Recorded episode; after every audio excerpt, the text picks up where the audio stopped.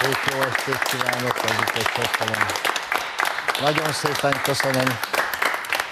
Igazán kedvesek, sok szeretettel köszöntök mindenkit odahaza, és itt az én kis drága közönségemet a stúdióban. Visszatérünk a hagyományhoz, felolvasok valamit az elején, hogy néha azért kacagjunk is, mert a világ borzasztó, de néha jól esik röhögni. No, hát akkor nagyon figyeljünk. Amit felolvasok, azon mi fiúk fogunk röhögni, majd megnézzük, hogy a csajok milyen arcot vágnak hozzá, jó? Következő. Én a feleségemtől kaptam speciál. Egy nőt nem nehéz boldoggá tenni. Csak legyél neki barát, társ, szerető, kisöcsi, bátyuska, apa, tanár, nevelő, gyóntatópa, lelkitárs, szakács, autójavító, barkácsmester, villanyszerelő, sofőr, hordár, takarító, lakály, fafaragó, modell, lakberendezési mérnök, szexológus, pszichiátriai szakorvos, és természetesen az is fontos, hogy legyél. Kedves, sportos, okos, erős, jól nevelt, határozott, gyengéd, érzékeny, romantikus, férfias, móka Miki, vidám, de mégis komolyan veendő, bátor, Mici Mackó, energikus gondoskodó ideákban gazdag, ügyes, szerény, megértő, elegáns, egyértelmű, szeretetteljes, hidegvérű. Legyél szenvedélyes, engedékeny, becsületes, adakozó, gyakorlatias, igazságos. Legyél kész érte bármire, akár bankot is rabolni. Legyél reménytelenül szerelmes, de állandóan. Legyél nyugodt, sármos, hűséges, álmodozó, karrierista, megbízható, nézzen fel rád mindenki, és legyél kész az áldozatokra. Ugyanakkor ne legyél féltékeny, de azért mégis legyél aggódó. Jöjjél ki a rokonságával, de azért ne, tölts, ne tölts velük túl sok időt. Adja nőnek szabadságot, de mégis mindig érdeklődj, hogy hol és kivel volt. Öltöz elegánsan, de legyél mindig kész akár a hátadon hazacipelni, térdigérő sárban, majd bemászni az erkélyen, ha otthon felejtette a kulcsát. Vagy elkapni és megverni a tolvajt, aki ellopta tőle a retiküljét, amiben olyan fontos dolgok voltak, mint a tükör és az ajakrúzs. Mindössze ennyire van szüksége egy nőnek, hogy boldoggá tett. Soha nem szabad elfelejtened a születésnapját, a névnapját, a házassági évfordulótokat, az első csók évfordulóját, hogy mikor menstruál, a fogorvosnál foglalt idejét, és a legjobb barátnőjének és a kedvenc nagynéniének a születésnapját. Sajnos a fent említettek tökéletes betartása nem biztos, hogy eredményre vezet, a nő ugyanis belefáradhat a tökéletes férfi jelenlétébe, és megszökhet az első gitárossal. Nézzük a másik oldalt. A férfi boldoggá tétele sokkal nehezebb. Ez azért van, ugyanis a férfinak szüksége van szexre meg kajára. A nők nagy része ezt, borzasztó, ezt a borzasztó igényességet rabszolgasának érzi, ezért az igények kielégítése meghaladhatja a nő erejét.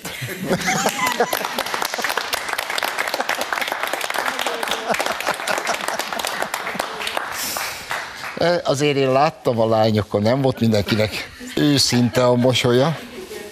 Pedig szerintem az írás szerzője a t***énél ragadta meg a problémát.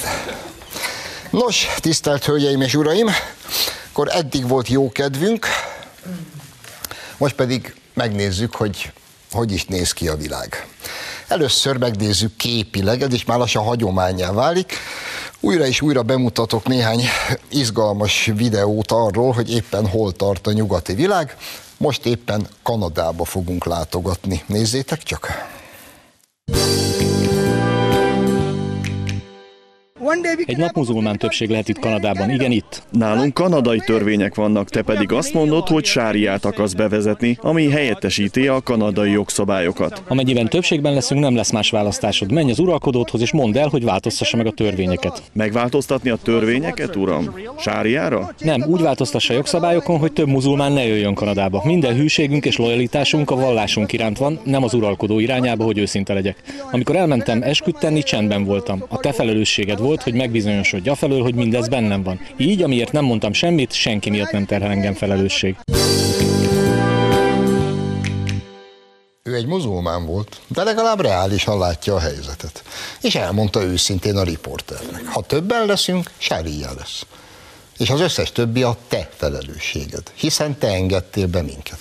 Ez legalább egy értelmezhető, kézzel fogható mondat. Európa pedig a következőképpen néz ki. Nem tudom, hogy találkoztak-e a hírrel. Én nem tudok vele mit kezdeni napok óta. Emlékeznek még arra, három évvel ezelőtt történt az eset, amikor is a hamburgi Stadtparkban 2020. szeptemberében kilenc migráns megerőszakolt egy 15 éves német kislányt. Kilencen, 15 éves német kislányt, csoportos nemi erőszak, ez a rettenet, ez több mint három órán keresztül tartott, annyi ideig erőszakolták ezt a szerencsétlen lányt. Három éve. Az elmúlt három év, évben volt száz tárgyalási nap, mind a kilenc vádlottat, akik közül szeretném hangsúlyozni, egyik sem kiskorú, 19 és 23 év közöttiek. A bíróság mind a kilencet bűnösnek találta, és a hét elején ítéletet hozott a bíró. A kilencből nyolc hazament. Nem kapott semmit. És egy kapott egy himi-humi börtönbüntetést. Németország.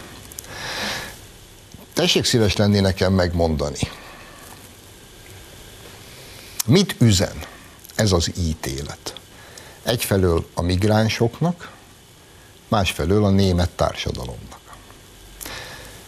A migránsoknak nagy valószínűséggel azt üzeni az ítélet, hogy gyertek, nyugodtan erőszakoljátok meg a lányainkat, meg a asszonyainkat, semmilyen következménnyel nem kell számolnotok. Ezt üzeni?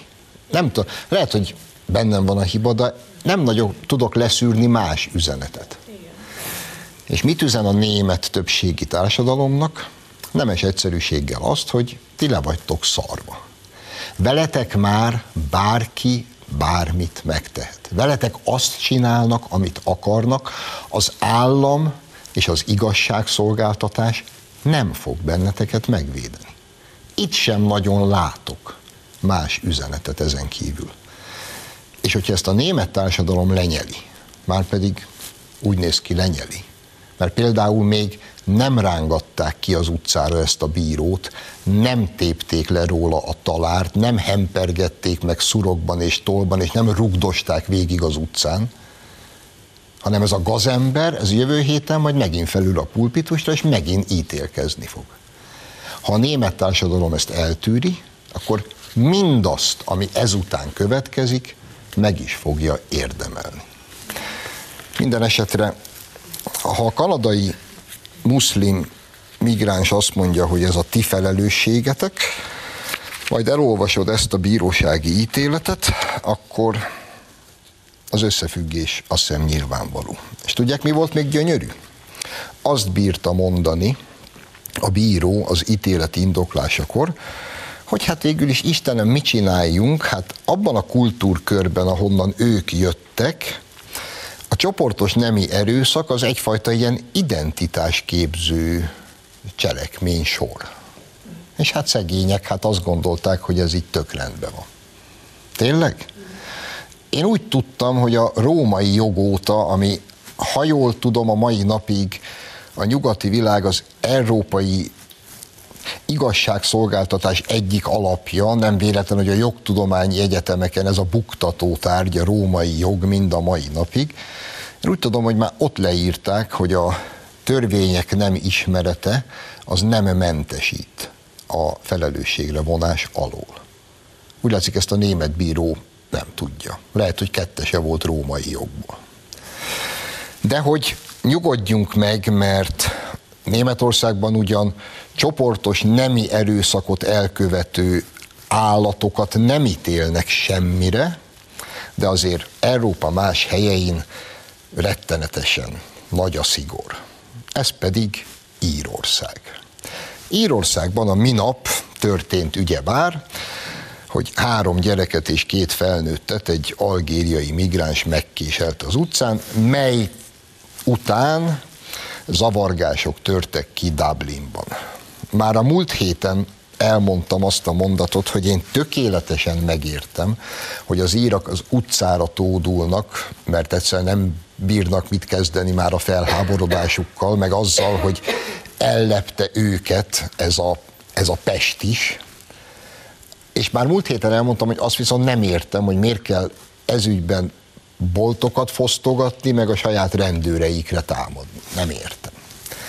Minden esetre az egész ügy fejleménye ma az, hogy az ír miniszterelnök, a Varadkár úr bejelentette, hogy rettenetesen meg kell szigorítani a gyűlölet elleni törvényeket, és modernizálni kell az ezirányú törvényhozást, és mindjárt be is nyújtott, nyújtják a parlamentnek a szigorításokat, amelyeknek, ahogy fogalmaznak, új jogszabályra van szükség, ezt néhány héten belül be kell vezetnünk.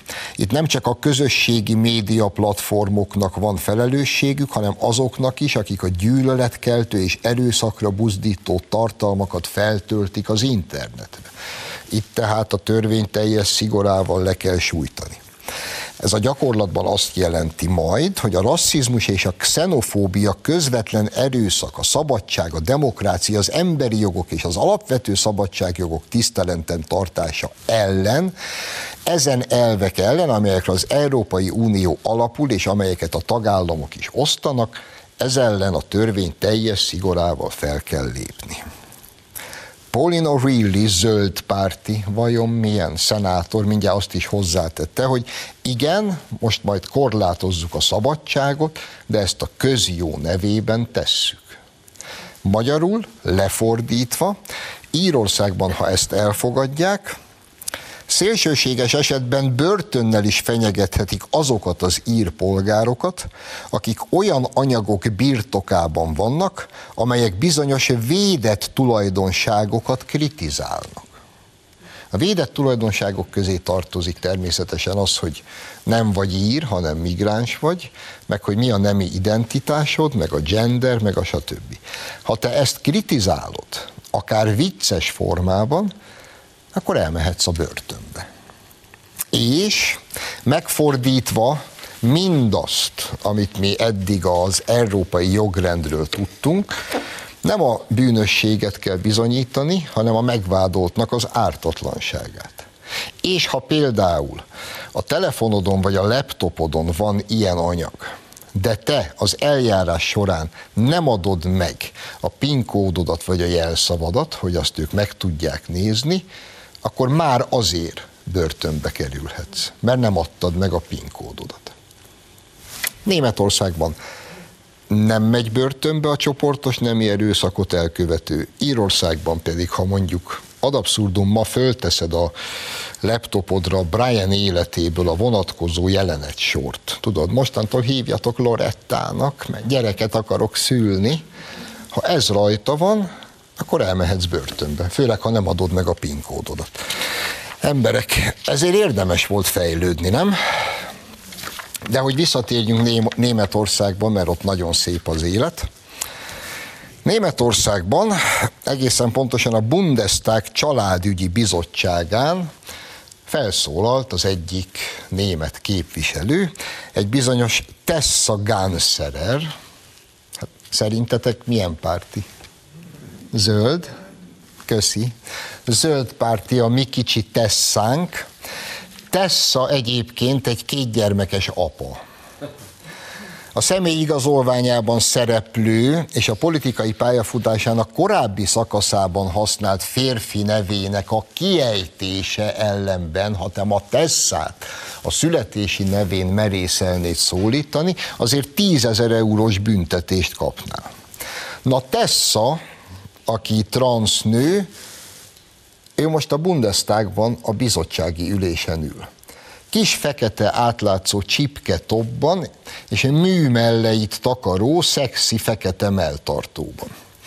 Miközben a Bundestagnak van egy leírata arról, hogy a Bundestagba a képviselő csak a helyet megillető, méltóságteljes öltözékben léphet be.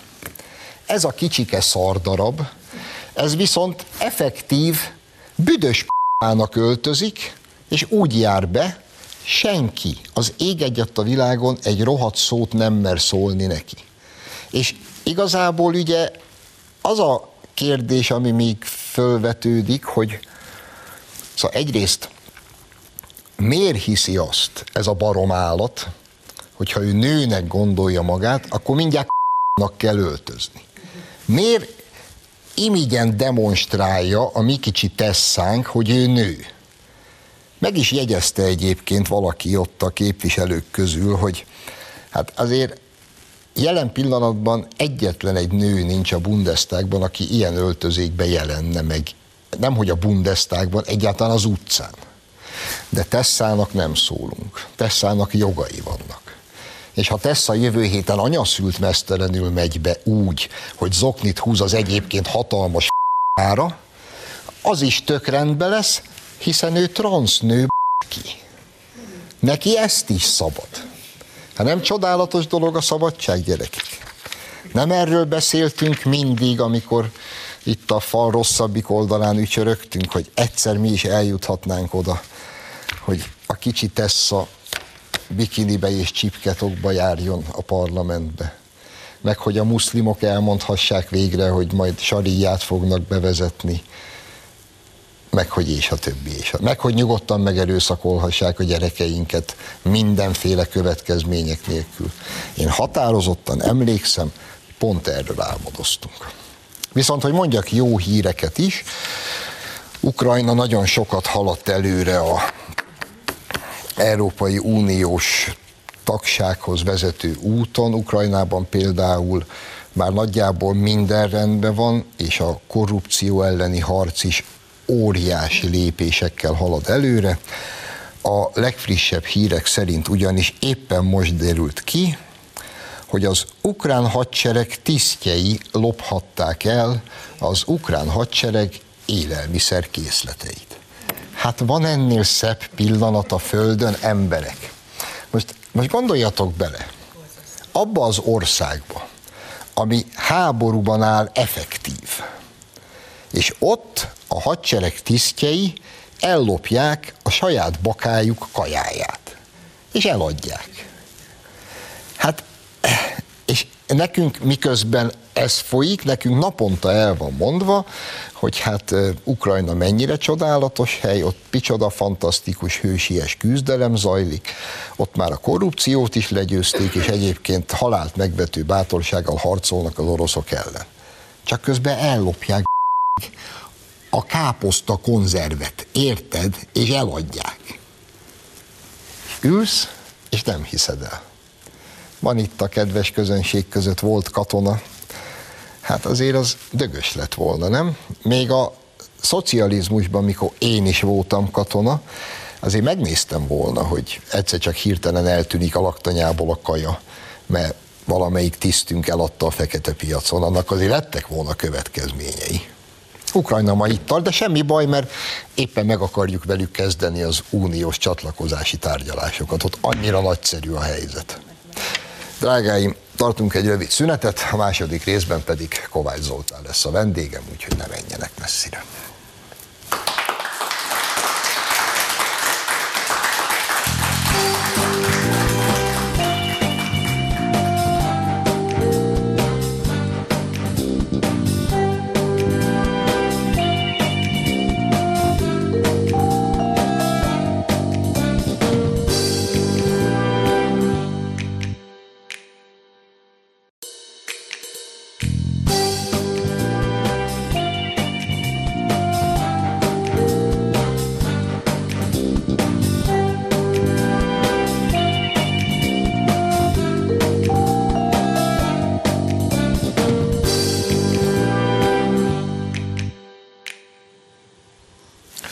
Folytatjuk az adást, vendégem tehát a stúdióban Kovács Zoltán, nemzetközi kommunikációért felelős államtitkár. Szevasz! Szervusz! Jó estét!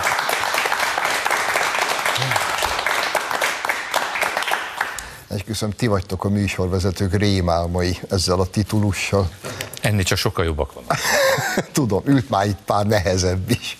Viszont most, mint nemzetközi kommunikációért felelős államtitkár, most kommunikáltál nemzetközileg egy olyan felháborító ügyben, ami 24 órája, ugye most pénteken veszik föl az adást, 24 órája ezen őrjöngök. Történt ugyanis, ha valaki nem olvasta volna, mindannyiunk nagy kedvence Pressman nagykövet, elment a 12. Budapesti Zsidó és Izraeli Filmfesztivál megnyitójára, ahol mondott egy nagyívű beszédet, amelyben a következőket fejtette ki. Az antiszemitizmust Magyarországon a kormány bátorítja. Ellentétben a hivatalosan hangoztatott zéró tolerancia elvével, majd kifejtette azt is, az antiszemitizmus nem a zsidók fizikai biztonsága határozza meg, tény, hogy bárhol, ahol az antiszemitizmus megengedett, vagy néha még bátorítják is, a zsidók nincsenek biztonságban. És ez volna Magyarország. Mondotta volt Pressman. Ne, ne, nehez, nehéz nekem most, Zoli, mert mégiscsak a kormány képviselőjeként ülsz itt, úgyhogy azokat a szavakat most mind nem mondom el, amit gondolok, jó? Mit szólsz ehhez egyébként? Mi sem azokat a szavakat mondjuk el, amit gondolunk feltétlenül.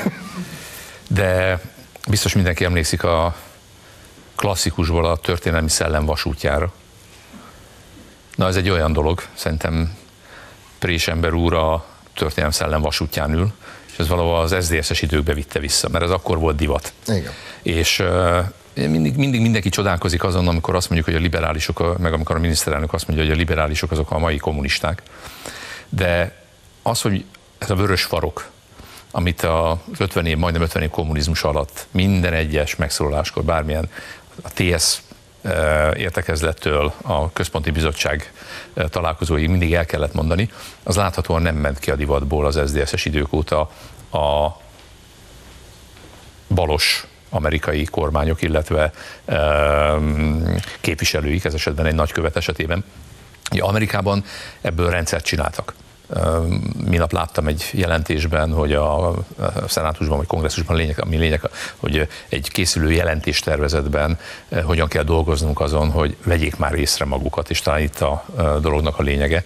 Hát abban a közegben, amit az elmúlt két hónapban most már, október 7-e után különösen, de egyébként már előtte is, az Egyesült Államokban, a Nyílt utcán, a legnevesebb egyetemek kampuszain, a Rockefeller központ tövében zajlik, ahol nem antiszemita bekiabálások vannak, hanem zsidókat vernek meg, agyon is vertek egyébként egy ember, tehát belehalt a sérüléseibe. Tehát ezek után bárkinek Amerikából van arca azt mondani, hogy itt Közép-Európában, és ezen belül is Magyarországon van probléma az antiszemitizmussal, és előveszi azokat a régi kliséket, amelyek már akkor sem voltak igazak a 90-es években, amikor mondták őket, az mindenképpen felháborító, és én azt gondolom, hogy ennek szellemében kellett most egy picit azért visszaszólni. Ma, ma ahogy beszélgetünk ugye a felvétel napján Dajcs Tamás barátom, aki hogy autentikus személyiség ez esetben, ő is azért elmondta, hogy ő sosem gondolja, hogy amikor ő valakivel szemben kritikát fogalmaz, vagy, vagy őt kritizálják, akkor a zsidó személyiségét kritizálják. Tehát egy olyan politikai közegben, amelyben a soros birodalom évtizedek óta dollár, nem millió, milliárdokat, hanem tízmilliárdokat költött külföldi befolyásolásra, arra, hogy nemzetek szuverenitását megsértve és átlépve olyan intézkedéseket valósítsanak meg egyes országokban, amelyek mondva csináltan az amerikai érdeknek, de alapvetően inkább ugye az ottani baloldali érdekeknek felelnek meg, de valami egészen más kódot, más programot képviselnek, mint a nemzetállamok, illetve ezek az államok. Um, nagyon oda kell figyelni ezekre a dolgokra, mert előszeretettel mossák össze, e, és tudatosan mossák össze azokat a témákat, amelyek egyáltalán nem kapcsolódnak egymáshoz. És hát hagyj jegyezzem meg ennek kapcsán, hogy mondjuk Soros György az az ember, akit ázsiai országok sok ázsiai ország hosszabb, rövidebb időre persona non grátaként kitiltott a saját területéről, de ki volt tiltva Soros Györgyet adott pillanatban nagy-Britániából is. Hát, vagy mondhatjuk azt is, hogy mikor az izraeliek hogyan viszonyulnak hozzá, mert ők pontosan De. tudják, hogy az a tevékenység, amit ott folytat, nem mellesleg egyébként például az Izrael ellenes uh, arab, illetve palesztin csoportok támogatása és hergelése, az milyen következményekkel jár. Igen, csak ugye ebből akkor értelemszerűen következik a az álkérdés, hogy vajon Pressman miért nem antiszemitázza le nagy-Britanniát. Hiszen még egyszer mondom, Nagy-Britannia Soros Györgyöt kitiltotta a területéről akkor, amikor Soros György sortolta a fontot, és majdnem letérdeltette a brit fizetőeszközt. Akkor kitiltották. De nem a zsidót tiltották ki, hanem azt a rohadt gazembert, aki ezt csinálta velük. Megint nehéz helyzet, tudom, kormány képviselője vagy, de megkérdezem. Úgy fogalmaztál, hogy ez volt az a pont, amikor azért minimum vissza kellett szólni Pressmannak. Nincs köztünk vita. Mi kell ahhoz, hogy a külügyminisztérium egy nagykövetet behívasson, és hivatalosan elmondja neki, hogy ezt most fejezd be, vagy takarodj haza? Hát én azt gondolom, hogy a demokratákkal való viszonyunkban, ha lehet így fogalmazni, tehát most a demokrata vezetése való viszonyunkban ezt, mint Szijjártó Péter, meg természetesen a miniszterelnök már tisztába tette, hogy ezt hol kell kezelnünk. És nem nem érdemes több energiát fektetni annak a megváltoztatásába vagy kezelésébe, amit úgysem lehet megváltoztatni.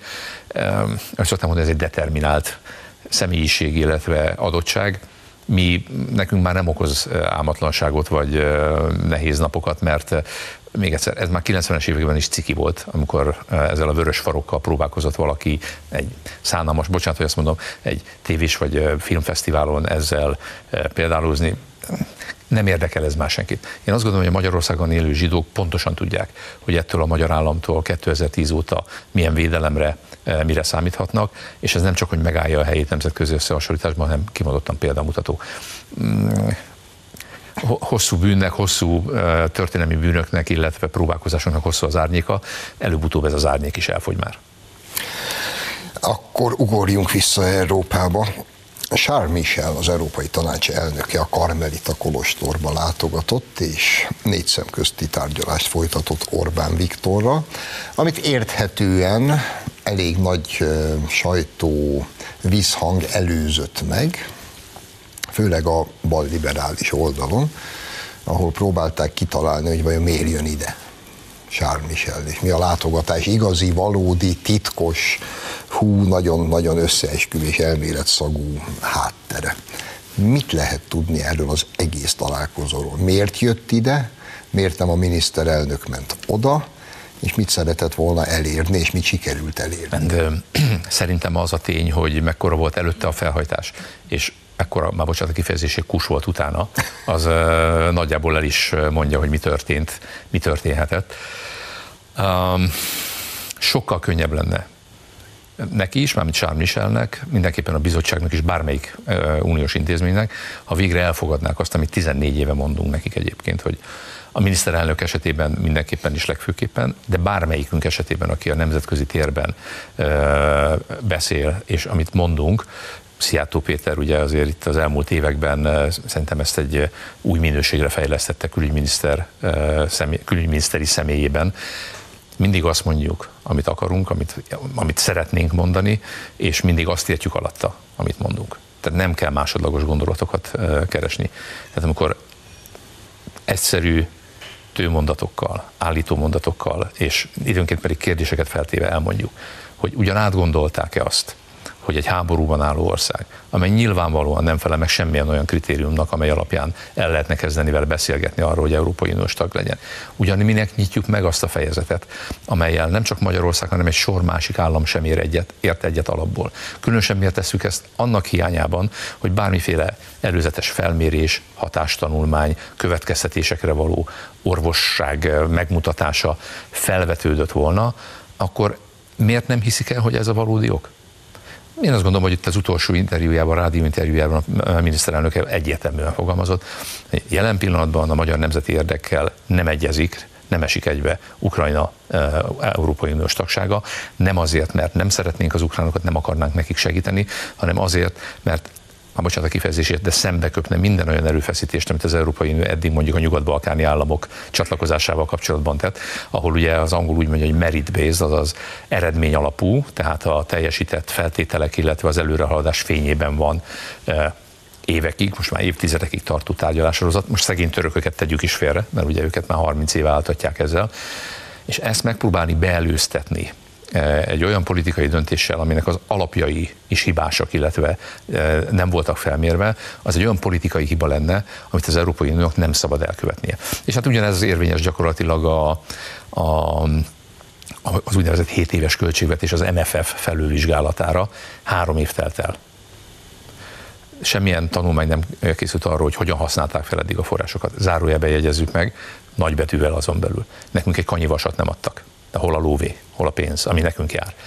Hogy, hogy lehet az, hogy három év se telt még el, de már felülvizsgálatot akarunk csinálni, egy kimenő bizottság, ami jövő év második felében a magyar elnökség alatt egyébként lehetőleg, remélhetőleg egy új bizottság fog követni, és úgy, hogy június 6-a és 8-a között, 6 és 9-e között Európában európai parlamenti választások lesznek, tehát jön egy új európai parlament, amelyet nyilván késztények elé szeretnének állítani egy ilyen dologgal. Hogyan lehet neki menni egy felülvizsgálatnak, érdemi hatástanulmányok, érdemi kimutatások, érdemi elszámolás nélkül, meg annak a megválaszolása nélkül, hogy erre miért van szükség. Meg hát egy sor más ilyen idézőben apró kérdés jön, miért kellene beletenni eh, az Unió alapköltségvetésébe Ukrajna támogatását? mit keres az ott? Mit feltétlen? Tehát, hogyha az ember a sorok között olvas, és bocsánat, hogy megint ide eh, visszakeveredek, de ez egy kommunista tempó. Tehát régen a sorok között kell, olvasó kellett megtalálni az igazi értelmét meg hogy miért kell most felvetni az intézményi átalakulásnak azt a vetületét, amelyben felvetődik a idézőben a vétójognak az elvétele, magyarán az egyhangú döntésnek az elvétele, amit a miniszterelnök olyan szépen kifejtett, hogy mi nem vétózunk semmit, mert addig, amíg nem értünk egyet, nincs közös európai döntés. És ez persze fáj. Annak az elitnek, annak a bürokráciának, ami az Európai Parlamentet, a bizottságot uralja, amely egy elitista, a demokráciával mit sem törődő álláspontból próbálja a saját igazát, a saját politikai agendáját előre eltervezett útját egyengetni. Nem számít ez a dolog. Szóval miért kell, miért nem mondják azt, hogy úgy akarjuk, azért akarjuk bővíteni az Európai Uniót, és úgy akarjuk megújítani, hogy az összes akadékoskodó hangot kiiktassuk belőle. Csak a nagyok szava meg, amit Brüsszel mond, az számítson, töröljük el azt, ami a legfőbb garanciája egyébként a tagállamok szuverenitásának, és akkor szerintem itt helyben is vagyunk, megkapják azonnal a választ, elmondtuk nekik előre. Ezért van szükség a szuverenitásvédelmi törvénycsomagra, és ezért van most egyébként nemzeti konzultáció arról, hogy a különböző témákat illetően is e, tényleg az adóztatás, az energiapolitika, a rezsi, rezsivédelem kérdése, a gyermekvédelem és egy sor más kérdést egybefűzve, miért van szükség arra, hogy a szuverenitás védelméről egy törvény határozzon, kettő, e, megkérdezzük a magyar embereket, így a választások közepette is egyébként, hogy mégis mit gondolnak erről a dologról. Na erre mindjárt visszatérünk, de muszáj még egy picit Ukrajnánál maradnom. Ma, vagyis pénteken reggel, a kis reggeli kávém mellé végre elolvastam, amiről én már tudtam. A Mandiner lehozta egy cikkben az Európai Unió illetékesének azon jelentését, itt az adásban már talán múlt héten is beszéltem erről, ami arról szól, hogy az Ukrajnának a tárgyalási csatlakozás megkezdéséhez feltételül szabott különböző pontokat, amiket teljesítenie kell, hogy ebből Ukrajna mit teljesített. Erről van egy uniós jelentés. Ebben a jelentésben pedig le van írva, hogy Ukrajna semmit sem teljesített. A kisebbségvédelemből, szabad nyelvhasználatból, oktatásügyben, büntetés végrehajtás és büntetésügyben, korrupció ellenes harcban.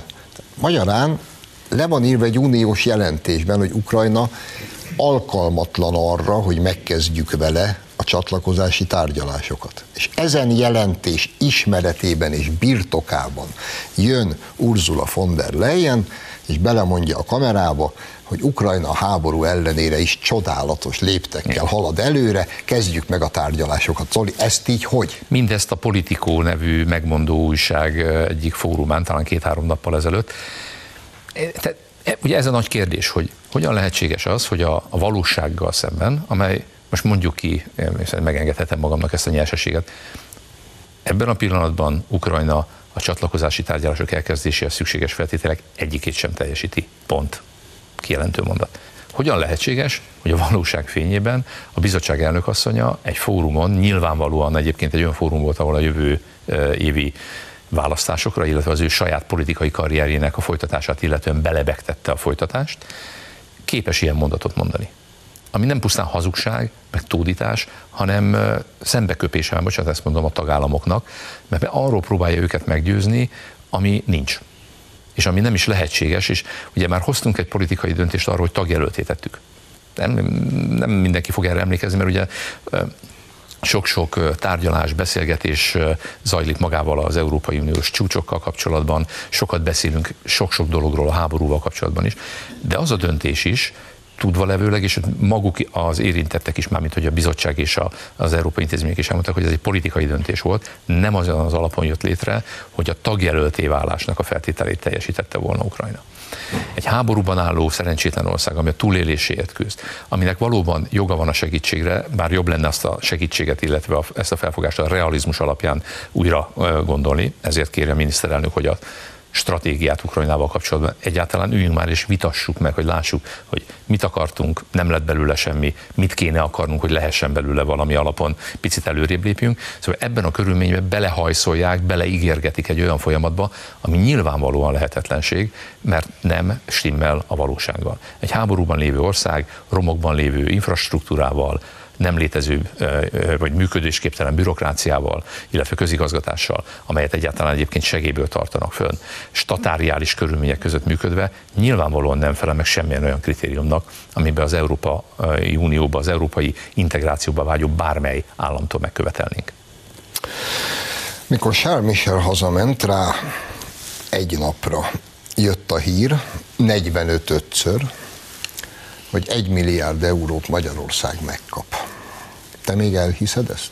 Múlt héten ugyanígy hát ennél most már sokkal német is. Ennél most már sokkal jobb hírek jönnek, hiszen mindenféle formációkból, meg kabinetekből az a hír jön, hogy hogy a úgynevezett jogállamisági eljárások meg egyebek kapcsán a mérföldkövek teljesítését illetően már nem tudnak tovább, tudják tovább húzni az időt, és ki fogják mondani, hogy teljesítettük, amit mi már hónapok óta mondunk, hogy hát itt a papír, De szól... ezt tetszettek kérni. Zoli, nem, még... mi, nem mi mondjuk, bocsáss meg, Hát ugyanígy létezik egy hivatalos uniós Persze. Tehát je- jelentés, le van írva benne, hogy mindent hogy, hogy is van a Besenyő Pista bácsi mindig szólt, ide van írva betűvel, hogy ezt tetszettek kérni, megcsináltuk. Azt tetszettek kérni, azt is megcsináltuk. Tehát de utána mindig van egy kis csavar a dologban természetesen, mert ha nem a bizottság, akkor majd a tanács, vagy valamelyik Európai Uniós szerv, ugye itt ne felejtsünk el, mindig beszélünk itt a veszettekről, akik ugye az Európai Parlamentet hangolják, akkor azok majd eljárással félemlítik meg, vagy vádolják meg, vagy közelítik meg a, a bizottságot, ami majd húzza az időt. Én hiszem, ha látom. Jó. Egyébként, Maradjunk ebben. Egyébként tegyük hozzá, megint csak az Európai Unió jogállamiságának nagyobb dicsőségére, az Európai Parlamentnek az ég egyet a világon semmi köze sincsen Igen. ehhez az egészhez. Mégis mindenbe belepont. Igen, de kieresztették a szellemet a palaszból, talán erről már beszélgettünk itt, amikor megengedték azt, hogy állásfoglalásokkal, meg nyomásgyakorlással, és hát remegő lábak vannak, és ritkán látok európai ügyekkel foglalkozó egyébként korábbi biztos, most nem akarom nevén nevezni, miniszterünket annyira feldúltnak és idegesnek, mint amikor talán három héttel ezelőtt, akkori kormányülés napján kettő biztos bement az Európai Parlamentben, és azt találták mondani, hogy valójában nem is folynak tárgyalások Magyarországgal, hiszen várjuk, hogy amit mi deklaráltunk, hogy végre kell hajtani, ezt végrehajtsák. Naponta beszélgetnek. Hetente kint vannak náluk beszélgetni. E, és voltak, volt, ma bocsánat, pofájuk azt mondani, hogy valójában nem is folynak tárgyalások. Tehát ott valami nagyon fura dolog zajlik Brüsszelben, amiben nyilvánvalóan nincsenek helyén a dolgok. Nem csak az nincs a helyén, hogy tagállamnak járó jogos forrást, ami a szétosztási mechanizmusa az alapszerződésben leírva teljesen egyértelműen ideológiától, politikai viszonyoktól függetlenül kellene, hogy működjön, az a pénz jár nekünk, ez a pénz egyébként mindenkinek jár az Európai Unióban, a szétosztási mechanizmus teljesen átlátható, transzparens, megvannak az eszközök, hogyha valakinek ezzel baja van, hogyan lehet számon kérni, elszámoltatni, büntetés kiszabni, stb. Ez kiválóan működik, hogy ehhez képest kitaláltak egy olyan politikai eszközt, ami tulajdonképpen csapda, és ebből a csapdából nem is azok nem tudnak kiszabadulni, akikre kitalálták, hanem saját maguk. De erről talán már beszéltünk. Én tehát keresem azt a formát, amikor azt az ígéretet, vagy azt, tehát úgy tudnak ígéretet tenni, hogy egy elhiggye a másik oldal, eddig minden ígéretüket megszekték, teljesül, és amikor teljesül, akkor még nincs benne valami olyan csavar, eh, ami azért még mégis ezt az ideológiai különbséget, hogy ahogy most fogalmazunk, hogy nem úgy táncolunk, ahogy fütyülnek, azt eh, számon kéri. Nem, nem látom ezt, én nem, nem tudom elképzelni, nagyon nehezen látom ezt a pontot, még hogyha ez ebben a nagy e, alkudozásban ez így is vetődik fel. Ugye most azt feltételezem én, vagy legalábbis legyen ez a magánvéleményem, hogy itt a 13-14-15-i e, e, utolsó éves nagy csúcs találkozó előtt e, azt gondolják, hogy ez majd esetleg meghat minket, illetve beleszámít abba, hogy milyen álláspontot foglalunk el az előbb említett, előbb tárgyat két ügyben a, a büdzsé felülvizsgálata, illetve Ukrajna tagsága kapcsán, mert az ottani fejekben ez így van beledrótozva, hogy ezek összefüggenek egymással. Mi, mi pedig mindig elmondjuk nekik, visszautalnék arra, amit az előbb mondtam, tessenek már odafigyelni, amit mondunk. A kettőnek semmi köze egymáshoz az a pénz jár nekünk, tessenek ideadni úgy, ahogy az le van írva. A másik kettő meg a józan paraszti ész alapján kell végig gondolni, és semmi köze ahhoz, hogy minket itt revolvereznek, vagy zsarolnak azzal, hogy most majd, ha úgy gondolkodtok, akkor adják nekünk ezt a pénzt. Persze. A végén három percünk van. Muszáj valami kicsit olyan inkább személyes dolog. Azt legalább, bulváros. Legalább részemről, részemről van személyes vetülete. Száz éves korában meghalt Henry Kissinger. És részemről a személyes vetülete mindössze annyi, hogy az én számomra ő volt az utolsó nagy világpolitikát alakító mogul, aki volt valaki. Szóval Henry Kissinger, aki, ha bejött az ajtón, akkor ő be volt jőve. Ha ő mondott valamit, akkor az mondva. Mondva. volt és 98-99 évesen még most is például orosz-ukrán háború kapcsán az egyetlen volt nyugaton, aki kristály tisztán látott. Te hogyan emlékszel rá? Hát ezt nem mondanám, hogy személyes viszonyom van hozzá, mert én sajnos vele személyesen sosem találkoztam munkatársaival, egyetemi oktatói tevékenységhez kapcsolódó emberekkel, igen, mert ugye történész lennék eredendően, és a diplomácia történet volt az egyik olyan terület, amelyel foglalkoztam. Ne felejtsük el, hogy a diplomácia című munkája, ami hát tulajdonképpen sokan úgy gondolják, hogy már életében megírta a saját, vagy meg létrehozta a saját maga szobrát, ami szerintem enélkül is megállt volna, hiszen egy olyan, ahogy te is mondtad, egy olyan történelmi személyiségről beszélünk, aki nek a képességét nem csak az bizonyítja egyébként, hogy milyen korszakokban, 70 vietnámi háborúban Nobel békedély a 70-es, 80-as évek amerikai belpolitikájában, pontosabban külpolitikáját befolyásolóan, de a belpolitikában is hogyan állt helyet. És hogyan folytatott egy olyan old school, a realitásokon alapuló, bár minden szempontból egyébként az amerikai érdeket figyelemben vévő és elő, előtérbe helyező tevékenységet folytatni. Ez egy mértékadó személyisége volt az elmúlt évtizedeknek. Száz év magában is egy hosszú idő. Ugye Churchill volt e, hasonló befolyással szerintem a saját e, országa, illetve kultúrájára. Valamelyik e, ilyen megemlékezésben láttam, hogy ő volt az utolsó olyan amerikai, aki erre képes volt még. Hol vannak hozzá képest a mostaniak? Hol van az az új ember, most Fukuyamát jutott eszébe szegény, aki képes volt olyanokat leírni, hogy vége van a történelemnek, meg hogy most már ez a liberális demokrácia lesz a tökéletes berendezkedés a világon, és aki nem igazodik hozzá, az a történelem szemétdombjára vagy sülyeztőjébe kerül. És egy olyan iskolában, vagy egy olyan országban, ahol volt egy olyan iskolateremtő személyiség, aki a józanész alapján tudván az, hogy történetnek sosincs vége, mindig az emberi tevékenység, döntések befolyásolják, képes volt azt belátni, amikor a saját országa vagy a saját kultúrája rosszat lép lásd a Ukrajnával kapcsolatos dolgok. És ezt nem csak képes volt belátni, vagy mondjuk egy katedrán elmondani, hanem elutazott ide-oda, és most tudom, megint meg fognak minket vádolni azzal, hogy mi Putyin, nem tudom, pincsiei vagyunk. Putyin elnök talán tízszer találkozott vele valamelyik ilyen, ilyen róla nyilatkozó kommentben láttam, de ő is úgy emlékezett meg róla, hogy talán az utolsó amerikai volt, akivel le lehetett ülni, beszélgetni a legnehezebb körülmények között is, mert mindig meg volt az a respekt, amivel a másiknak a szempontjait, logikáját is megpróbálta megérteni, még ha nem is értett vele egyet. Hát ezt a világot mindjárt visszasírjuk, mert úgy békét teremteni, úgy helyre rakni a dolgokat Ukrajnában, az Oroszországgal való viszonyban, vagy akár Európa jövőjét illetően ne felejtsük el, ne felejtsük el. Az egyik utolsó mondás, ami volt.